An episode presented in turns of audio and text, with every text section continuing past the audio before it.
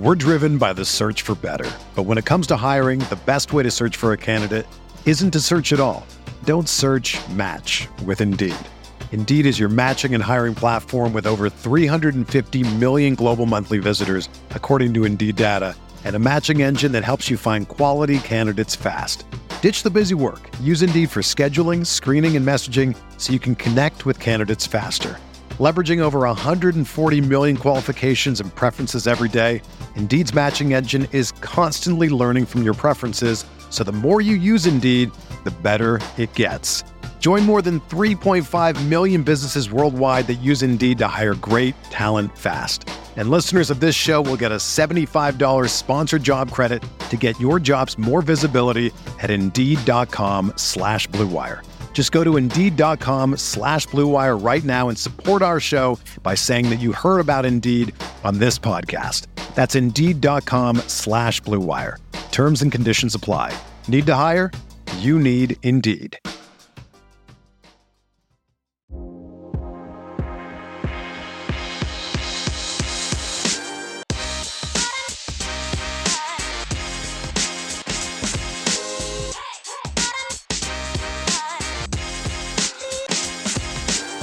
What is up, Cal fans? We are back with another episode of the California Golden Bearcast, a proud partner of the Blue Wire Podcast Network. I am joined by a fellow axe holder, three years in a row, fresh off the field, but not because he rushed it. The one and only Bobby Cinema. What's up?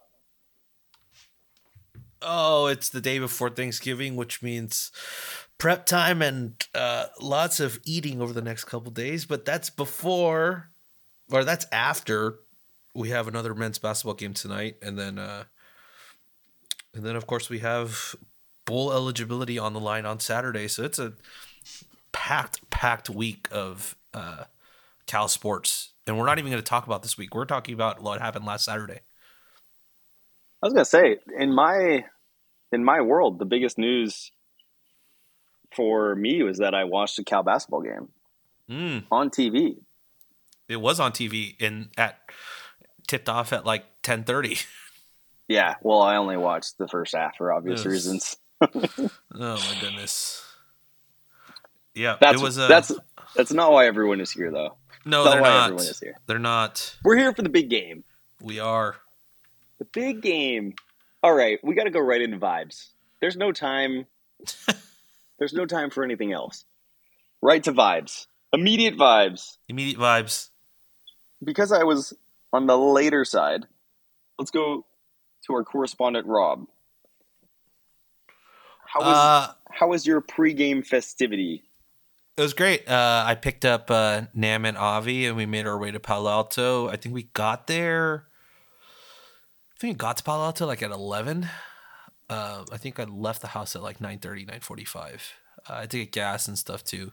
We actually ended up. It's weird because we actually actually ended up stopping by the same Safeway that we always stop out in Palo Alto, um, just because we wanted to grab some stuff for the tailgate and they needed cups and um, it's uh it's Am- it was Amber's birthday. It every time it's the big game, especially if it's the two weeks before the season's over. So we got her this candy like a plastic candy cane that was filled with little bottles of fireball uh two years ago and we wanted to see if we can find that again at that safeway but it wasn't that they didn't have it so um we got her just a regular handle of fireball and then uh we were on our way to tailgate got to tailgate uh rico and steph had just set up their stuff and then the tv was just getting set up and there was already food and everyone was just having a good time yelling go bears at everyone that anyone that walked by. Like that tailgate was in a prime location because it was like right next to that sh- the street and then like a little, like a, a paved walkway.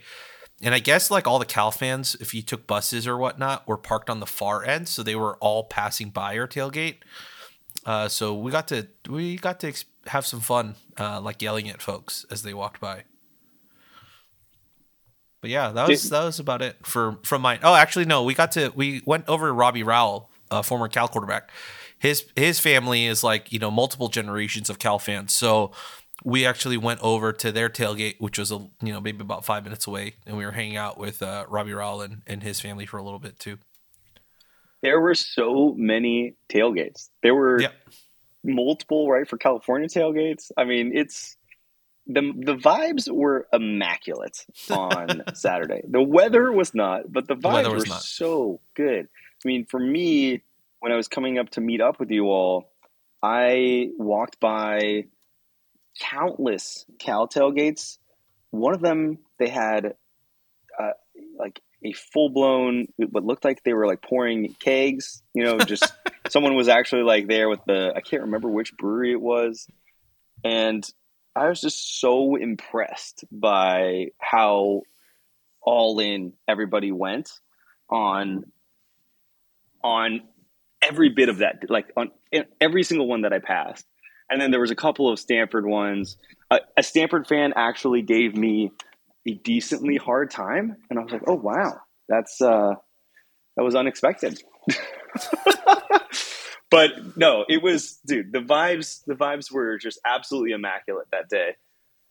It was super special and my immediate reaction was I can't believe that. You know, I was the only member of the football thread that I have that was there representing Cal. I mean, it's just amazing and the game was sold out. And I will say this was a very nice reprieve for me given that 24 hours before, as you know, Rob, I fell victim to a Craigslist scam. You did. You did. and let me tell you, just for the audience, because I can't give away too much, because my lovely wife was like, "You can't, you can't expose yourself to more scams." so I got to think about what I can and cannot say. But I mean, I think I can say most of this, which is one on Craigslist, saw an ad, you know, should have known. Usually, when it says one dollar, but I, you know, sometimes people do that, and you get so used to seeing them, and then you see the real price. It was forty dollars a ticket, three tickets, section one eleven, row F. I shoot a message, send a text. I'm like, thank goodness, because I had talked to other people on Craigslist, and everyone was in Palo Alto, and I just didn't want to drive there uh, for obvious reasons. And so this one, I was like, hey, just you know, are they digital tickets? And they're like, yeah, I bought them off StubHub. I was like, okay, that's fine. And I was like, all right, but I'm a little concerned because it's Craigslist. So do you mind sending me over the ticket? They're like, yeah, I guess. Which was like a very concerning response. I should have Sure. been way more concerned about that. Like, what do you mean? Yeah, I guess. uh, wait, but all right, I don't want to give them more ammunition to be better. So then the I I'm like, okay, send me over the StubHub receipt. And keep in mind, like I am doing multiple things here, so it's not just like I am only focused on this transaction. So it takes a little bit of while, a little while to get their StubHub receipt, but I don't even think twice. You know, it says, you know, all right, here's the StubHub receipt. It has the game. It has like Cal Bears at Stanford football, which I thought was like really good attention to detail. And I look at it, it's got date, dates right, everything's good. I actually LinkedIn searched the person's name it was under. And then I also LinkedIn searched the person that they were trying to, to sell. Like, I, I literally looked up their company, looked up where they worked, saw that it was a real person, and all of the things. So I'm like checking off lists. I'm like, look, this is a scam. It's really well done. But, you know, at the end of the day, I'm doing my due diligence. And so I'm like, fine. Turns out I, I decided, like, hey, I only want two. I'm not going to buy three. And they didn't care at all, which, sec- like, another warning flag. No, Yeah. anyone that's selling tickets is going to care if you leave them with a single, Yep. period. Yep. So that should have been like big warning signs for me. Wasn't.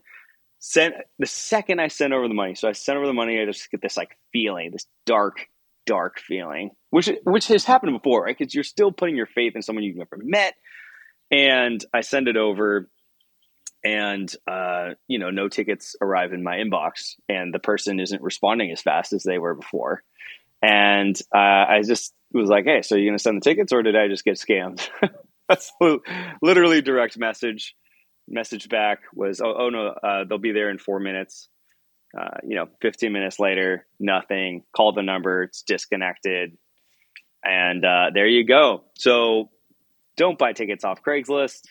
that unless you're going in person and meeting the person in person, and then maybe even after that, I don't really recommend it. Rob was right. He was like, "That's why I pay the fee because I know they're ludicrous, but at least I know it's real, and I'm not out eighty bucks."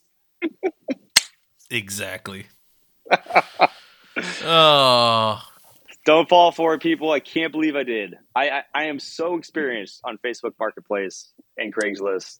I sort of had maybe a little bit too much confidence in doing those checks, but nonetheless, I texted my ticket rep and uh, Meta, and, and he just wrote back Craigslist with a skull emoji, like yeah. dead. it's your fault. It's your fault. Uh, but all that, vibes. all that, all that, yeah. and you went crawling back to Cal Athletics. I went crawling back to Cal Athletics and was like, I've done a terrible thing. I ended up I, having to get the tickets on StubHub, ironically, and you know, you get all the emails, and you're like, "Yeah, the great. This they clearly doctored it. It doesn't look near. It doesn't look the same. You know, hey, good for them. Well done. Um, you know, bravo. Hope you had a nice meal in the Bay Area, uh, if you're in the Bay Area. But yeah, I mean, when I got there, it's just like vibes are so good. I arrive, okay, I got to take a shot of Malort. Then Nick's over here offering me a shot of Fireball, and now that all makes sense because it didn't make sense to me why that was on the table as well. I, you know, I have my couple of sours that I bring with me. We got Thomas over there with the football. You know, Avi and Nam. Uh, you know, Nam's just watching the game. You're watching the game. Avi's running around like the mayor. Everyone's coming yeah. up to him and was like, dude, I'm I'm at Justin Wilcox. Like that really happened. Yep, that like really coming happens. up and identifying themselves as you know as Twitter handles, and and that's the beautiful thing about that tailgate. I mean, that happens all the time. It's happening at Notre Dame and. Uh, you know, on bus two, and like that was happening over and over again. But it was really wild. And then you know, right at the end, someone came up to Avi and was like, "Hey, you know, I follow all of your articles and thank you so much." I was like, "Dude, this is amazing," and I was like, "You ever step back from that and just like appreciate the fact like how cool this is?" He's like, "Man, this happens every week," and uh, I think that's really special that you all have built that and created that for Cal fans and for people to be able to engage you know, in a in in a space that's beyond the game itself. Because I think that was the big reason why I wanted to get involved in SB Nation all those years ago. Was I really never felt like I had the outlet to express and to understand and to kind of react to what I had just gone through. And I think when you get to bring that to life in person, it just it's super cool. Yeah, I mean, we also remember, like you and I both, it's a little bit ways, a few hours later at that point, but we ran into a bunch of people that like had listened to our pod and they were like going through the security gate with us, like uh, still very weird. Always just like it's, yeah, it's like you do, you actually you listen to what we say. yeah yeah, I talked about that with Nam after the game, and I was like, look, like no matter how much like we try to stay humble and stuff, like we also have to acknowledge that whatever we've been doing for the you know for the last however many years you've been a part of the site and, and been writing or part of the community, like you helped cultivate like an entire generation of Cal fans in how they understand and process Cal football games, and so you've you've built that not like help them build up their own knowledge of the of college football of cal athletics of the history of, of cal football and, and the fandom as well. And that that doesn't that doesn't equate to zero. Like that's a that's a net positive. Um, but you know avi being avi and nam being nam like don't really like talking to talking about it in front of people. Uh but yeah those are those are super cool moments. And like i think you get it more so in game environments such as the one this past Saturday. Dude, my guy Nam in the middle of the game, when it was like oddly close, you know, we, we went up 20 to 6. Yeah. And then very quickly it was 20 to 15. And it was almost yep. 20 to 16, right? Yep. Um, and Brett Johnson gets a sack. And I look over at Nam and I'm like, Nam, that's your guy and he looks at me and doesn't say anything. Dude was stressed. but I mean, you know, Nam is like, I am I am focused on the game. Like, you know, In the like, moment. this is this is yeah, I am there's no distractions. This is what's happening.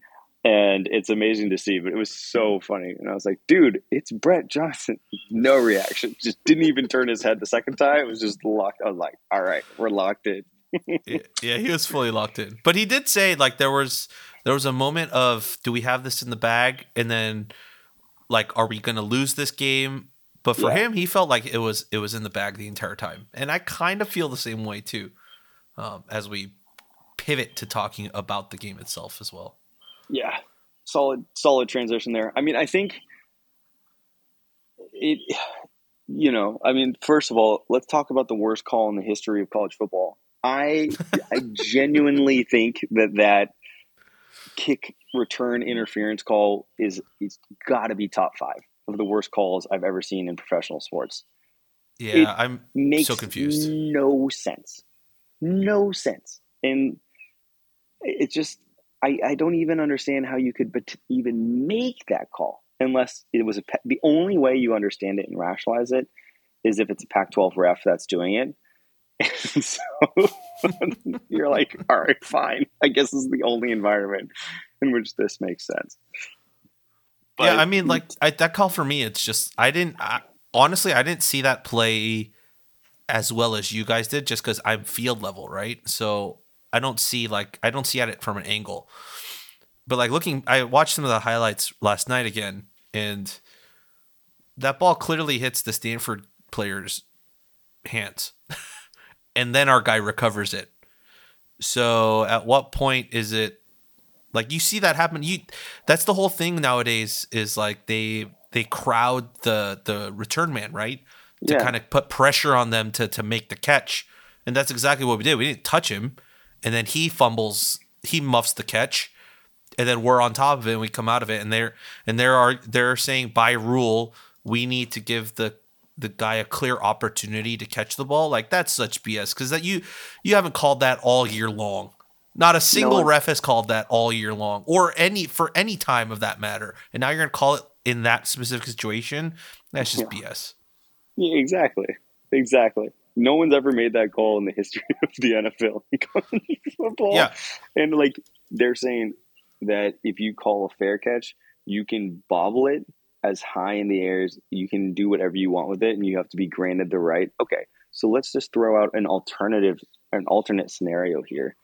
Why wouldn't I and that's now this is going to be a bold move, but let's just say I wanted to be bold as the kick returner why wouldn't I intentionally like set it like a volleyball 10 yards, five yards ahead of me, run up and then catch it and gain five extra yards for my team?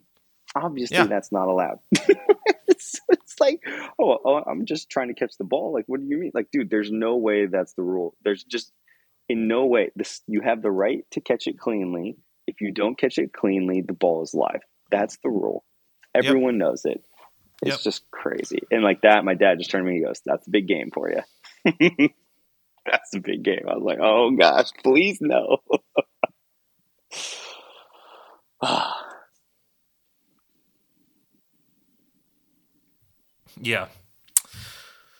That was probably one of the most controversial calls in the game. There were a couple that kind of went both ways. I mean, that one kind of went in our in our favor or in their favor, and then the other one that kind of went in our favor was the targeting call that a lot of people are upset about. Um, yeah, I didn't see it as targeting. yeah, And I know you had a better angle on it and you were right. that He led with head. But the crazy thing that happened there is like my dad and I didn't have seats with all of the Write for California guys. So we had to move up in our section. And we, you know, we were looking at you pretty easily. So yeah, but this guy in front of us the whole game was clearly a Stanford fan, like you know, Yeah. but he just expected to lose, so he didn't really have, you know, a, a ton of. He wasn't talking it a ton of smack or anything like that, but you know, we're just sitting behind him, the only Cal fans really in the area, just like cheering for every good play for Cal. Well, you know, I think at that point in time, the game sort of became like, yeah, it doesn't seem like Cal's going to lose, but like if there was ever a time for Cal to lose a game, you know, it sort of felt like that was when momentum had shifted. All of a sudden, Stanford had hit on the big play downfield, and we needed that drive to put some separation because had they gotten the ball back, you know, it definitely would have it wouldn't have been an easy win. And man, let me tell you, they make that targeting call. And my first thing, I was like, yeah, I don't think that's targeting. I said it out loud. I was like, look, dude, I know this is gonna piss you off. So I was like, I don't think that's targeting, right? I'm trying. This is trying to de-escalate the situation. Yeah. Well, dude in front of me is like, that's definitely not targeting. I was like, and I didn't say anything. He turns around to me and goes, you guys, that's look, you're gonna win this game, but like that's not targeting. My dad and I look at each other, we go, definitely not, not yeah. targeting. No worries here. And so sure enough, they come back. They're like, targeting confirmed. My guy loses his mind. Just just watching like an adult's dad, 50, maybe 45 years old, melt down in front of your eyes and go from just wild. I mean, just completely melting down. What is this? I thought we were playing tackle football. This is garbage. And then turns around to us. That's definitely not targeting. I was like, didn't think it was targeting. yep. Just trying to we, stay away from this. yeah, we agree with you. We agree with you. So I got a text like two plays later. It was like, hey, we got some open seats. I was like, yes, we are out of here. uh, I, I mean, that might have been even before it got all that close. I'm actually now that I'm thinking about it, but yeah, I mean, it definitely was controversial to me. I don't think it was clean cut. I haven't really understood that rule as much as I used to. I think before it was kind of like a little less up for interpretation. Like it was simply, you know, helmet to helmet contact. And then now it's like, did you lead with the crown of the helmet? Yeah. And Fernando got rocked on that play. Uh huh.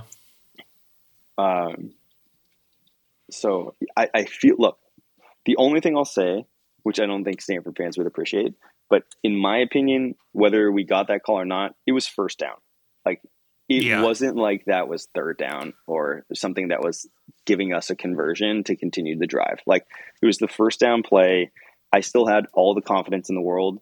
You know, it wasn't a fumble. Like, so it was very clear to me that like it wasn't a fumble. It was our possession, second, second and ten or second. I think there might, you know, maybe he even had a gain on that. So like, regardless, Cal was in a great position to put points on the board, and I think that would have made a big difference ultimately in kind of separating the game regardless.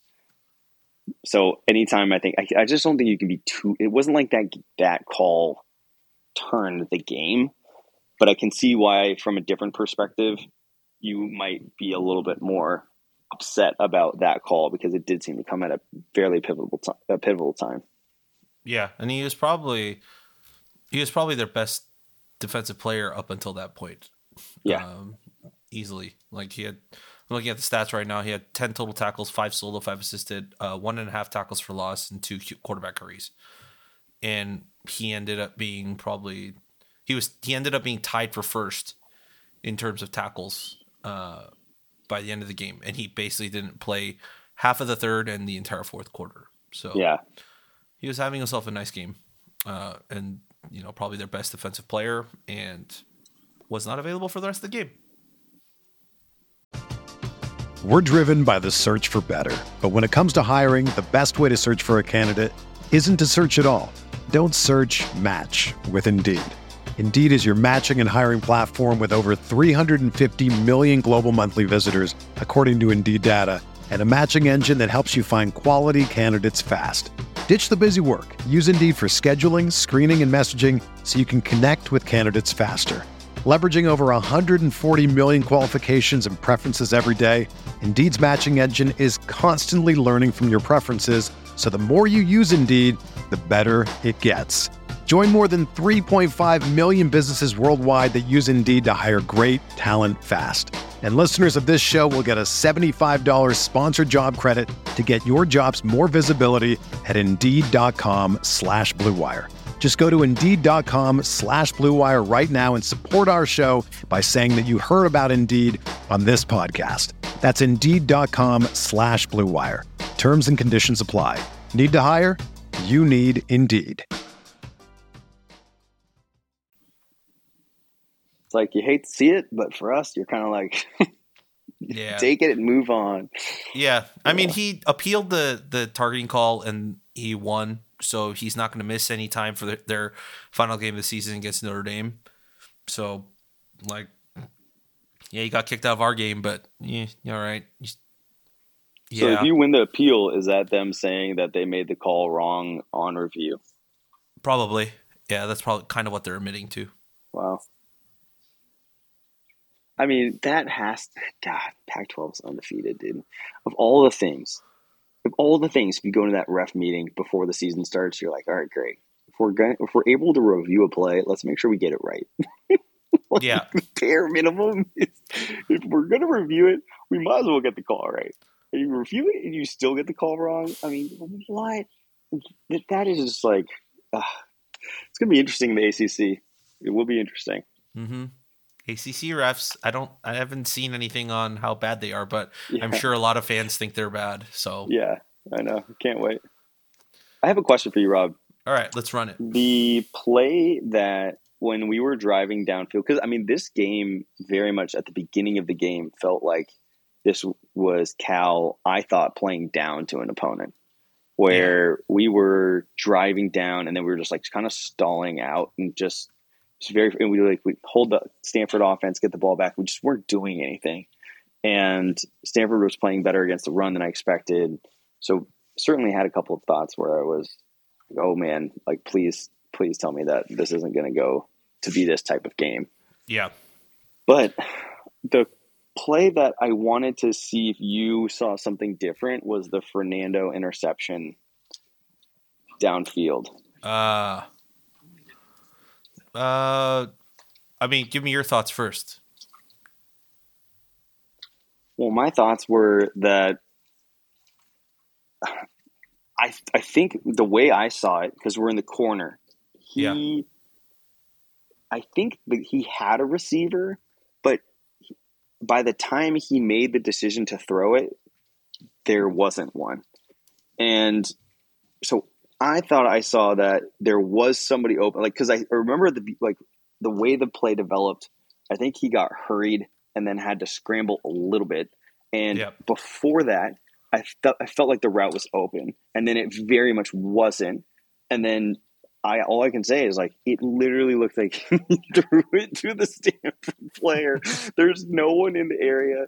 There was no one within ten yards of it wearing a Cal jersey, and I'm just like, bro, Fernando, what are you what are you seeing? but yeah, I don't know. Um, I, I will say I talked to Avi about that and asked him the same thing. He said it was a spot throw.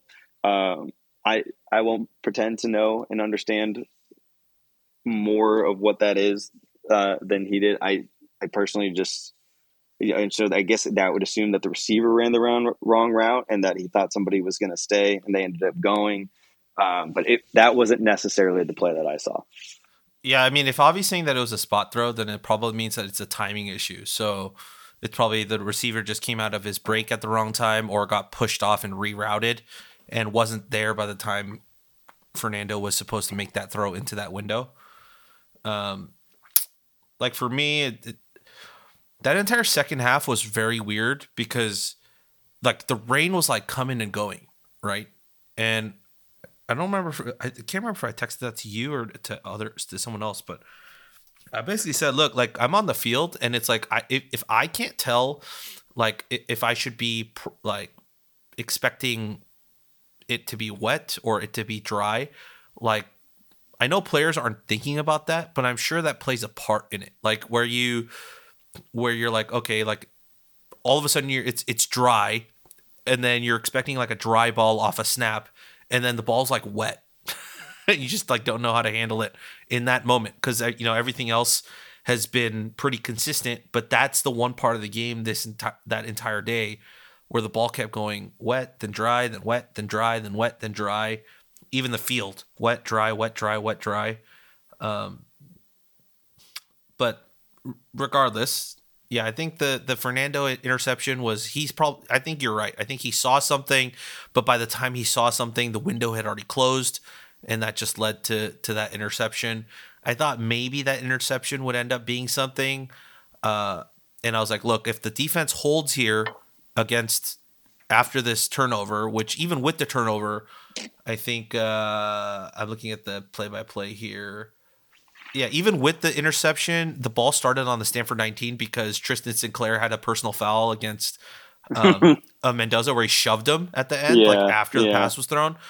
So yeah. it it brought him back from the 34 down to the 19, and then I was like, all right, so if we if they can't generate anything off of this turnover, I feel very confident we're going to win this game pretty easily.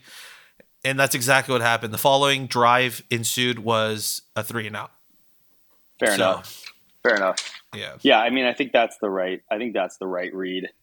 Is I, I didn't get the sense that that their offense was doing anything, and I mean, it would drive me crazy as a Stanford fan because I was like, that's the one thing that you're supposed to be good at.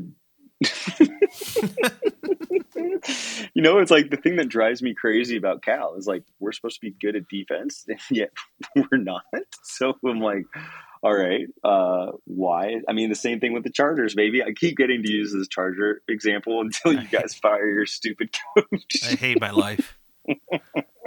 uh, but I mean, that's what I mean. Is you have a, a, a sort of a a, an identity misalignment is what I would call it. And I just think that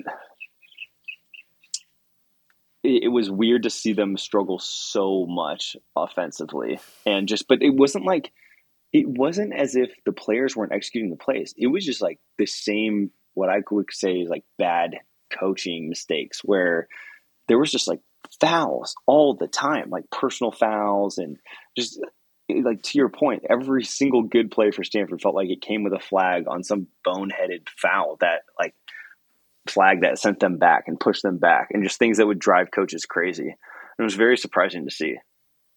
Yeah, I I mean maybe toss that up to to bad coaching, maybe just toss that up to new head coach who hasn't like gotten all the the habits out of the the old regime out of his his current team right now. Uh, but basically, like I was talking to a couple of Stanford Stanford guys the day after, because there's a bunch of Stanford fans that that attend my church, and we were just talking about the, the game. And I was like, look, like ultimately, I think the fright that Stanford gave me was we struggle against a quarterback that rushes, which is basically what happened when Ashton Daniels decided to run. You know, he had 12 carries for 73 yards, average 5.6 yards a carry. That's solid. Um, the issue is we started to zero in on their run. And then once that happened, Ashton Daniels needed to make some throws down the stretch in order to keep our defense honest or to to punish us when we did sell out against the run. He didn't make those throws except for that like 45 yard how how long was that touchdown? It was like a Yeah. Yeah, a 41 yard 41 yard touchdown pass to Tiger to Tiger Bachmeier. Like outside of that throw, he missed all of the other throws that he needed to keep Stanford's drives alive. And he just did not complete enough plays to do so. And that's basically what ended up being the, the difference maker because our run game started off okay and then they started to sell out against it because Ott started to get going and started getting, you know, the four, five, six chunk yards um, on every touch. Then we just started running play action and, and some misdirection on on passes and Nando delivered. You know, he delivered yeah. on that on that pass to Trond. He delivered on that. He was making the right th- right decisions, right? Like that swing pass to Ott. Um, that that was like I think like a thirty something yard gain, um, or twenty six yard gain. There was the other one to Trond. There was the other one to Endries down the sideline. Um, there was the one to Jeremiah. There was the one to Taj Davis. Like he was making the right reads, and he was making the right reads at the right levels, and making sure he always checked down to the guy outside of the couple times he got s- sacked. But even on those sack plays, like it's not it's not because he was holding the ball for an extravagant amount of time. It was just the pocket collapsed immediately after the snap, and he just basically had nowhere to go. Um, and he and he took he took the sack instead of trying to to throw it out of bounds. So like Nando made the right decisions and made the right plays when we needed to. And then the few times that Ashton Davis needed to do that, just couldn't do it. And he doesn't look like their future at quarterback, anyways. Mm-hmm. Yep, I agree. Well, where do you look? At, and if you, if I were to ask you the same question about Fernando, what would your answer be there? On if In he's like if he if he's the our quarterback of the future. I mean, he's definitely making the right strides, right? Um, like, look, we were we talked about this last week, and and um, we were we were mentioning this of how his first few games were his first few starts in college football, and usually it takes a few games for guys to get adjusted to the tempo of the game. But he played against ranked opponents in hostile territory twice out of those four games. Washington State game was probably the one where he might have played a defense or a team that was below us in terms of talent and ability at this point in the season. And then he plays a Stanford team that's definitely below us in terms of t- talent and execution and as a team.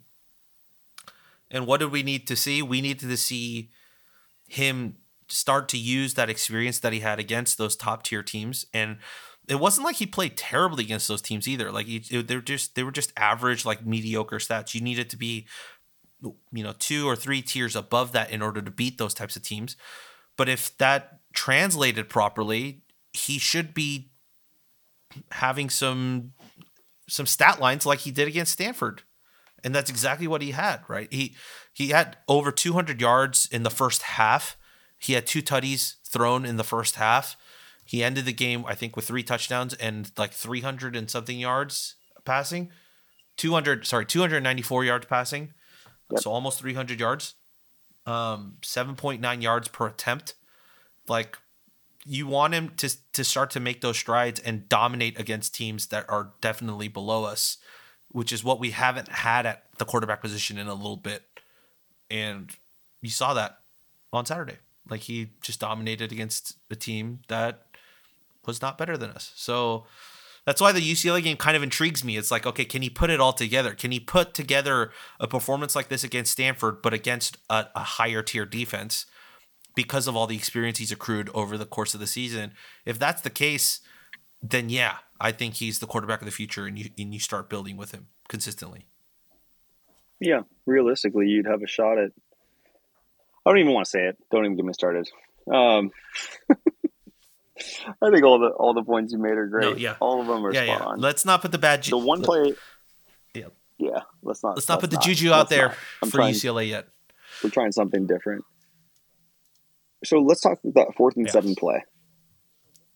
Where was your head at as far Okay. as go for it, kick it, and you know try to tap into that without? I know we know the result now, but where was your mind at as that was unfolding? Yeah, I think it. I go for it. I think was the the thing for me. I think I think it made the most sense.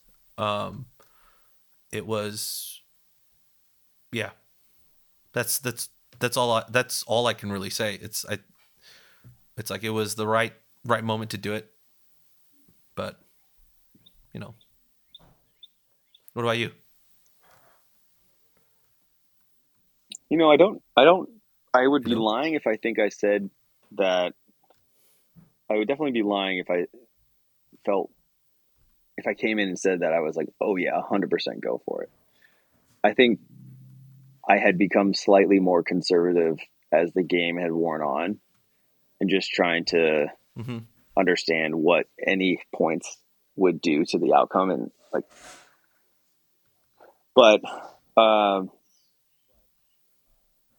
yeah it's it's really hard to look at it like after knowing the result i just think it was a really good really good play call and then i my follow-up question to that is like did you think that jeremiah was in i, I can't remember did you move to that end zone Yeah, I was in that end zone. I thought he was in. I thought the ball crossed the plane. Um, Okay.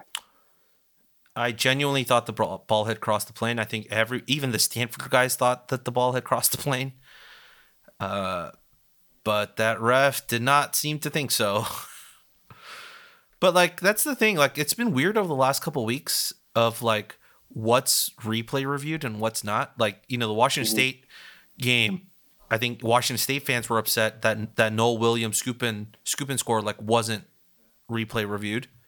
yeah Um, and I I think if you replay reviewed it, that's probably not a touchdown and instead a an, inter, an incomplete pass. Uh, and then with the Jeremiah two point conversion, it's just uh, like they don't even look at it and they're saying like, nope, it's it's not it. It's uh, he didn't get in. But like you look at when if you go back and watch the TV broadcasts, it's like you can't unequivocally say that he isn't like on that on at least one of the angles. So you got to look back and look at all the other angles and see where the ball is when he goes down.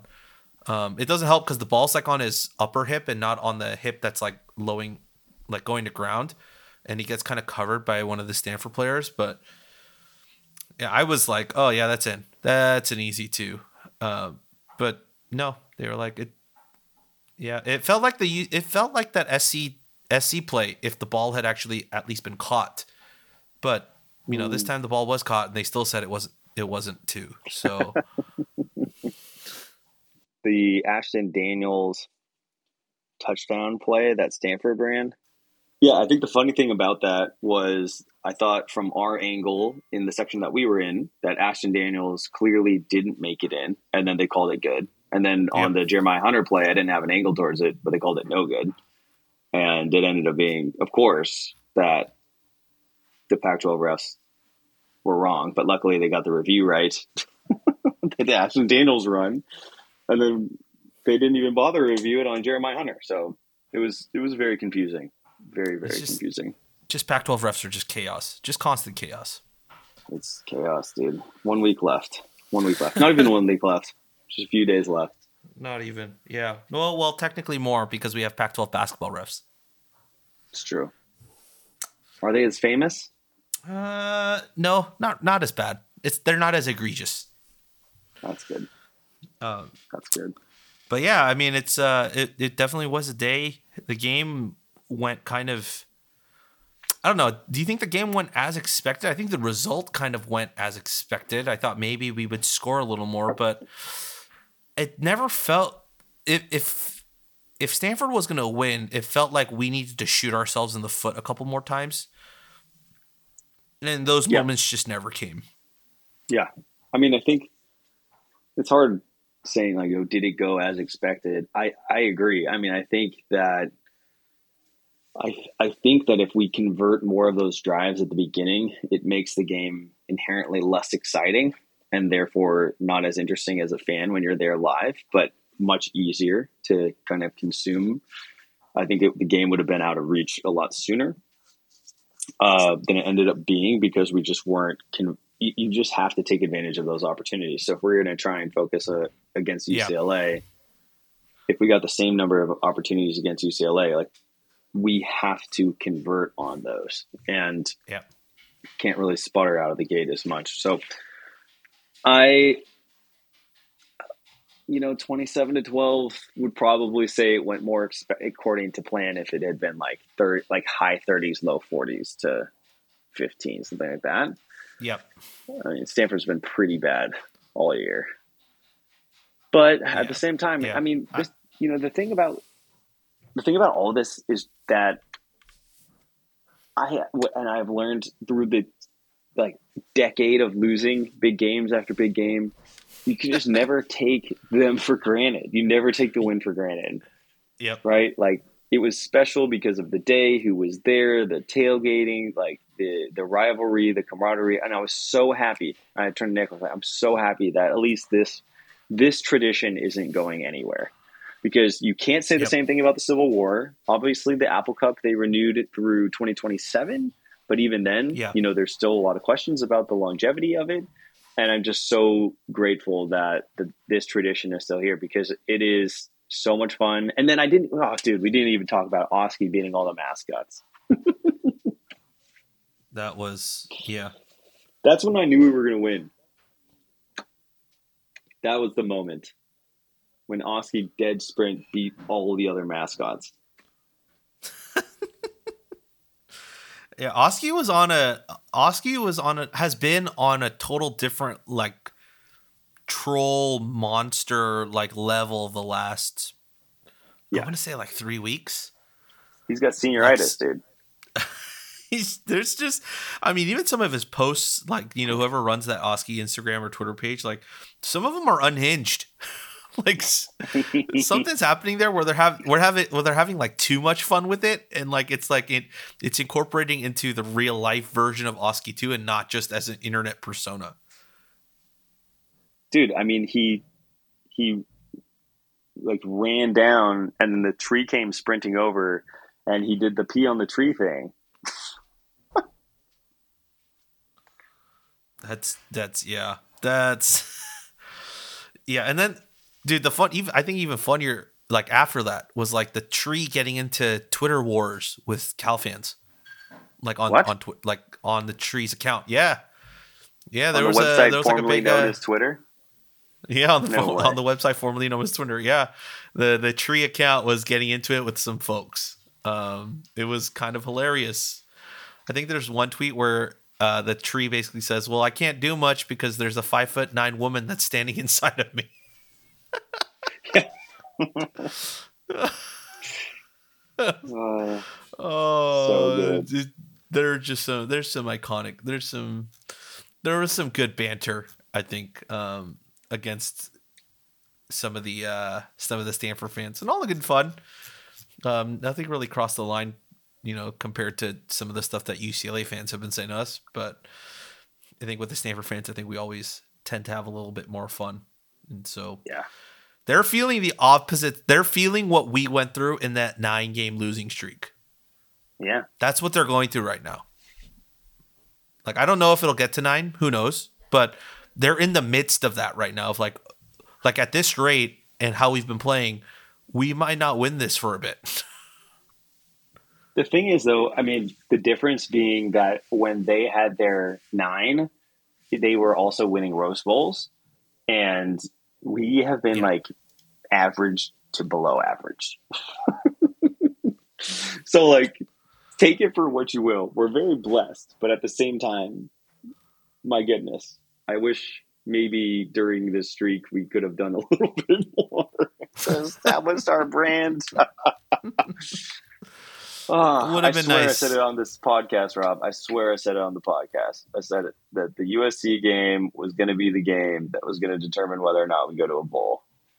That like losing that game was going to be the difference between us going bowling and not. And now we're down to the end. We've beaten Washington State. we beat Stanford, and we now have to beat UCLA, who just looked really good Uh, against USC in order to go to a bowl game again. And the optimist in me is like, great, we have a chance. And the pessimist in me, which has been growing louder these days around Cal football, is like, I can't believe we're in this situation again when we had it and we could just have relieved ourselves from that pressure. And I just remember like all those years where it's like, okay, we're five and seven. Maybe we'll get the invite. like, dude, stop being five and seven. I think, uh, dude just just just to just to solidify that point before moving on i think uh, one of the i think it was like brett mcmurphy tweeted that out or something that there aren't enough teams that are gonna that are in position to go six and six that they're gonna have to put some five and seven teams in. And according to someone that i talked to they said that cal's apr is standing pretty pretty nicely. Um, God damn it. so so yeah yeah Here it's still it, it's still in the po- realm of possibility i think a lot i think it's it's a lot more possible than the the the stupid rumors that we were going to go to like the the gasparilla bowl like a week before the gasparilla bowl last year Oh, I um, I, that. I don't That think those. I don't think it's going to be like that. I think this is going to be like a genuine. Yeah, we don't have enough six and six teams, so five and seven teams. Here you go. Um, uh, so you that was hilarious. Do you want to go play in a bowl game one week notice? Even though all your players aren't on campus? uh, what's worse? What's worse that like having to do that or having to play UCLA on forty eight hours notice? Having to play UCLA on 48 hours notice All right. will, for, That's what. I, that's my. will forever be the dumbest thing in the history of the pandemic schedule. Yeah. Oh, yeah. This is why all of 2020 is just no one should ever count it, like ever. It's Yeah, just there's so a, there's a good. I mean, or losing 42 of your active players due to COVID against Arizona. I mean, yeah, you just goodness, but 48 hours notice to change again. Like, you're just there's no what football actually is and all the work that goes into it. I mean, I think if you asked any coach, and they said out of any of those scenarios, Arizona you could scheme for, you know, uh, the one week at least you have one week prep you could scheme for that 48 hours you, you're probably like there's nothing you could do as a coach i think to dramatically really make a difference that game's going to go how it's going to go yeah, Yeah. it's just wild didn't go well Uh, did not go didn't well. definitely did not go well. Um, before we kind of wrap up here, Andy, uh, I want I totally forgot to do this. I wanted to go through some of the game notes from the Cal Stanford from the 126th edition of the Big Game. Yeah. yeah there's good ones Uh, the Bears have now won three straight road games in the big game. The first time they've accomplished that feat since 1947, 49, 51. wow That's a cool stat. it's cool Uh, stuff Cal has won four of the past five big games. All right. Next one is left tackle Barrett Miller became just the second player ever to start the big game five times, four with Stanford and one with Cal. The other other player, can you guess who the other player is? yeah It's a Cal player. so they just sorry did games. they have to also play for cal and stanford or No, no, no. This this player only played for us. garbers No. damn it all right hold on let me get one more I'll give you a hint. Defense. sorry, started the game. Yep. For, he he would have been the first player to start the big game five times. Defense. Hmm. Wha- no, Evan Weaver, Uh close. Uh, it was Elijah Hicks. of course. Yeah, pretty cool. Uh, really wide cool. receiver Trond Grizzell became the first Cal player ever, or became the first Cal player to record two touchdown catches in a single game this season. Grizzell also registered a career high of seven catches and 136 yards. He is the first Cal player to register over a hundred uh, a hundred yard receiving game this season. Running back Jaydn Ott rushed for 166 yards, the seventh 100 yard rushing game of his career. Ott also now has 2,079 career rushing yards, making him just the 22nd Cal player ever to reach the 2,000 mark for a career. Ott also joins JJ Arrington as the only Cal players to ever reach the 2,000 yard career rushing mark in his first 22 games played. And Incredible. quarterback Fernando quarterback Fernando Mendoza set career highs in passing yards and touchdown passes. What is Ott's season mark at right now? Over a thousand. Yeah, Yeah, it's what a year. what a year. Yeah, and he still has potentially two games left. Yeah, great. One more for Five- sure. One more for sure. He might have one more. yeah, the, the five and, the five and seven bowl. No one will Oh know. Like, gosh. imagine going to a bowl game five and seven and then winning it. Then you end the season six and seven. If you gave that number to most people, they'd be like, "Oh, you guys went six and six and lost your bowl game." That's right. That's the Oh, only way you end six and seven, right? Nope, nope, nope, nope. Nope. Absolutely not. absolutely not. Uh, Andy, we do have one question from our listener readership here today, Okay. Who got who got it just in time. Our dear friend Sid. Our dear friend Sid, who, by the way, I was told this anecdotal story that I I, I don't know if I should share this or not, but I'm gonna share it anyways. I, I was told the Washington State game. Um, Avi went and sat with Sid for a little bit in that Washington State game, and Sid just spiraled into just a utter like meltdown of because we were it looked like we were gonna lose that game and was just screaming at the at the field um It's and it's it's just hilarious how we've we've turned her from just this just this you know sweet person who was a Cal fan by family and you know went to Oregon so still roots a little bit for Oregon and and then turned her into basically one of us. just just someone just constantly going through the emotional ups and downs and roller coasters of of Cal football. Truly, truly, I don't know what how a- to react to all of that. But I know that Sid is one of us, and for better or for worse, for better or for worse. what a what a story arc! What a story arc! I love it. All right, but I'm gonna read your question here. What does the offense and defense need to do to secure a win against UCLA? Also, thanks for another great season of hot takes and answering questions. Go Bears forever. Let's win this thing. I'm with you. I mean, I, Rob, I'm going to pass this to you. Oh, what does the offense and defense need to do? All right. Well, the offense, I think there's you need to do two things. Uh, actually, let's just make it three, just to make it easy. The first thing is you need to somehow limit Latu's ability to get in the backfield. I don't know how you do it. You're he's gonna get into the backfield at times. Like I'm not saying you can you keep him out forever, but you need to limit that as much as possible. That's step one. Then step two is you need to establish Ott and the run game very early on because they need to start zeroing in on that. And be more focused on plugging the right run gaps than about our wide receivers. Then the step that follows that is Fernando needs to be able to hit guys in the middle of the field um, to open up some of the rest of the space that comes along with them zeroing in on our run game.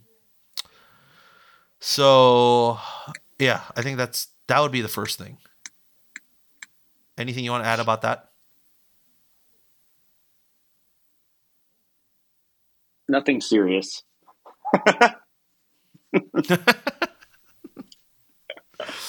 um, what does the defense need to do? I think that okay, the defense, the defense just needs to to lock down um, the quarterback run. I think if you, I, I genuinely think because the the UCLA offense has been in a funk all season.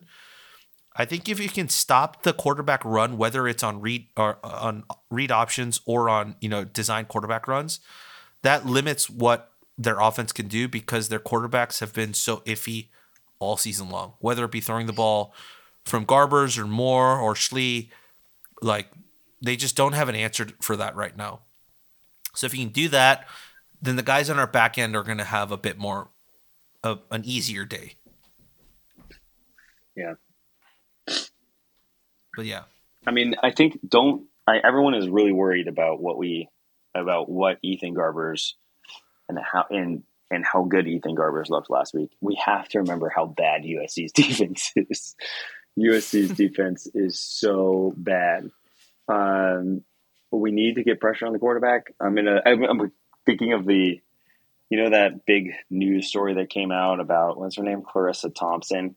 Yeah, and how she was like making up sideline reports when she couldn't, which I don't even care about. I was like, fine, who cares? Like, you literally went up and you're like, cool. The coach said that we needed like all the like coach speak basics. I'm like, good for you. Like, no one cares. I just, I think it's ridiculous. Like, who cares? Like, why do we care about these things? And, but anyways, so I'm going to give you that that type of response. we need to put pressure on the quarterback. Uh, we need to not turtle defensively that Sirmon started to do against Stanford. I mean, yeah, we need to run the ball to open up the pass. How about that? All the all the basics. But in in reality, I think if I were to answer that, I'd say what we figured out last year against UCLA, even though it's a different defensive coordinator, like you need to borrow some of that. So I know like, we we had no Musgrave. You know, we'd fired Musgrave. We weren't sure what we are going to look like. And we opened up this offense that looked wildly different than what it was. Now we have an established offense that can move the ball downfield. You know, I think you look at what we can learn from what worked last year, and then defensively, like I don't care if we give up 30 points if we get pressure on the quarterback. Fundamentally, that has to be the lesson we took away from the last few games. It's okay if you give up a big play or two because you're trying to get pressure. But it's very clear when we're sending three, like three guys, like the quarterback sit back there and they make the right pass. And so I think that's the way you get UCLA's offense confidence is you don't disrupt them enough. Uh, so I don't know if that's Wilcox being more involved on that side of the football that's created that change, but like not getting away from it. Like if you get a lead, keep doing what's working. I feel like too often we get leads, and on defense I see us do something else, and we're like sending three guys. I'm like, dude, why are we doing this? This is yep. like you can't forget what got you to this point. I understand it's inherently less risky if you're sending three, but I I just think there's a time and a place for that. And, um, you know, we've seen the same result kind of against UCLA over and over and over again now. We're going to need to do something different in order to get a different result, and I'm all for it. I'll throw everything at this, right? Because I do think the people that are calling this out and saying that this game is the difference for our program in in in a very it, it's like all about uh, narrative at this point. And so if you're like, okay, interesting season, didn't expect to have the quarterback uncertainty. You know, went through an absolute gauntlet of a schedule against ranked teams in, in the last year the Pac 12. Came away with three straight wins. I know Nick touched on this about like the importance of beating UCLA, who was partially partially responsible for the demise of the Pac 12. Yep. Um, and sort of getting that last win and, and, would mean a lot. The same way the USC game would have meant a lot. I think all that's valid. But I think more importantly than that is if you did say go six and six, winning your last three games, and then Fernando becomes more established as what your future is going to look like, and you have players like Trond and Jaydn who have the potential to come back. Like now, you know, and then you're probably most likely going to make some big changes on defense from a coaching level. Like now, you really have something that you can sell that you can get people engaged with. So like that's why I'm not trying to get excited about this game is because of the fact that you should be getting excited about this game because there is a lot on the line. I think for Cal, there is a lot on the line for where we want this program to be, and then where like the last thing that we have control over in regards to how we carry our own momentum and our own narrative into the ACC in in a wildly different future. So, uh, as much as I joke around and say, yeah, like don't want to jinx anything. Like I think this game matters a lot, and um, I know it matters to the team and to the players, and that they'll step up and bring their best performance. And my hope is that UCLA, it doesn't matter as much to them. So maybe we get a little bit of a, a lazier opponent, and that allows us the opportunity to to take it, you know, take advantage and and hopefully come away with a win.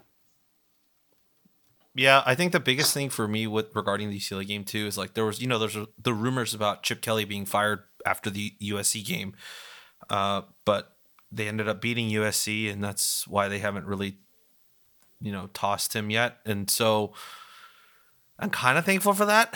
Like I would much rather be facing this Chip this team led by Chip Kelly versus like a team that doesn't have a head coach and they just come out and, and do something um, they you know rally around that fact, and some assistant coach like you know gets them fired up for the game. Like I hope I hope for them it's right now like all right season's over, you know coach might be uh, being let go. We're already going to a bowl game. Let's just enjoy like senior day and all that, and that's kind of all it is. Fingers crossed. Agreed. Agreed.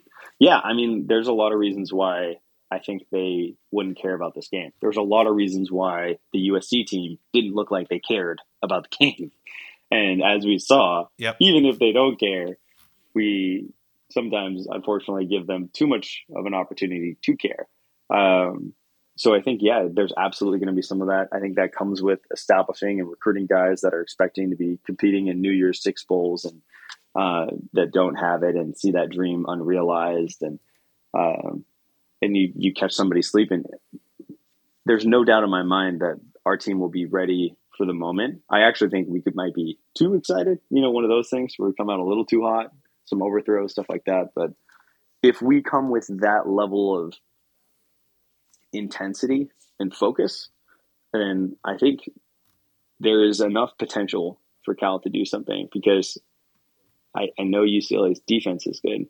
Um, so, but yeah, I mean, it could be one of those things where it's once again down to the field goal, which feels like outside of one, the massive 2020 blowout. I think there was one other.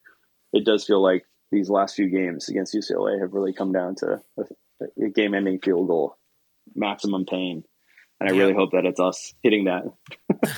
to, please, yeah, please, please, please. The vibes have been good the last couple weeks. Uh, even even realistically, going back to, even to the SE game, the vibes were pretty solid. So I just want that maintained um, heading into the off season.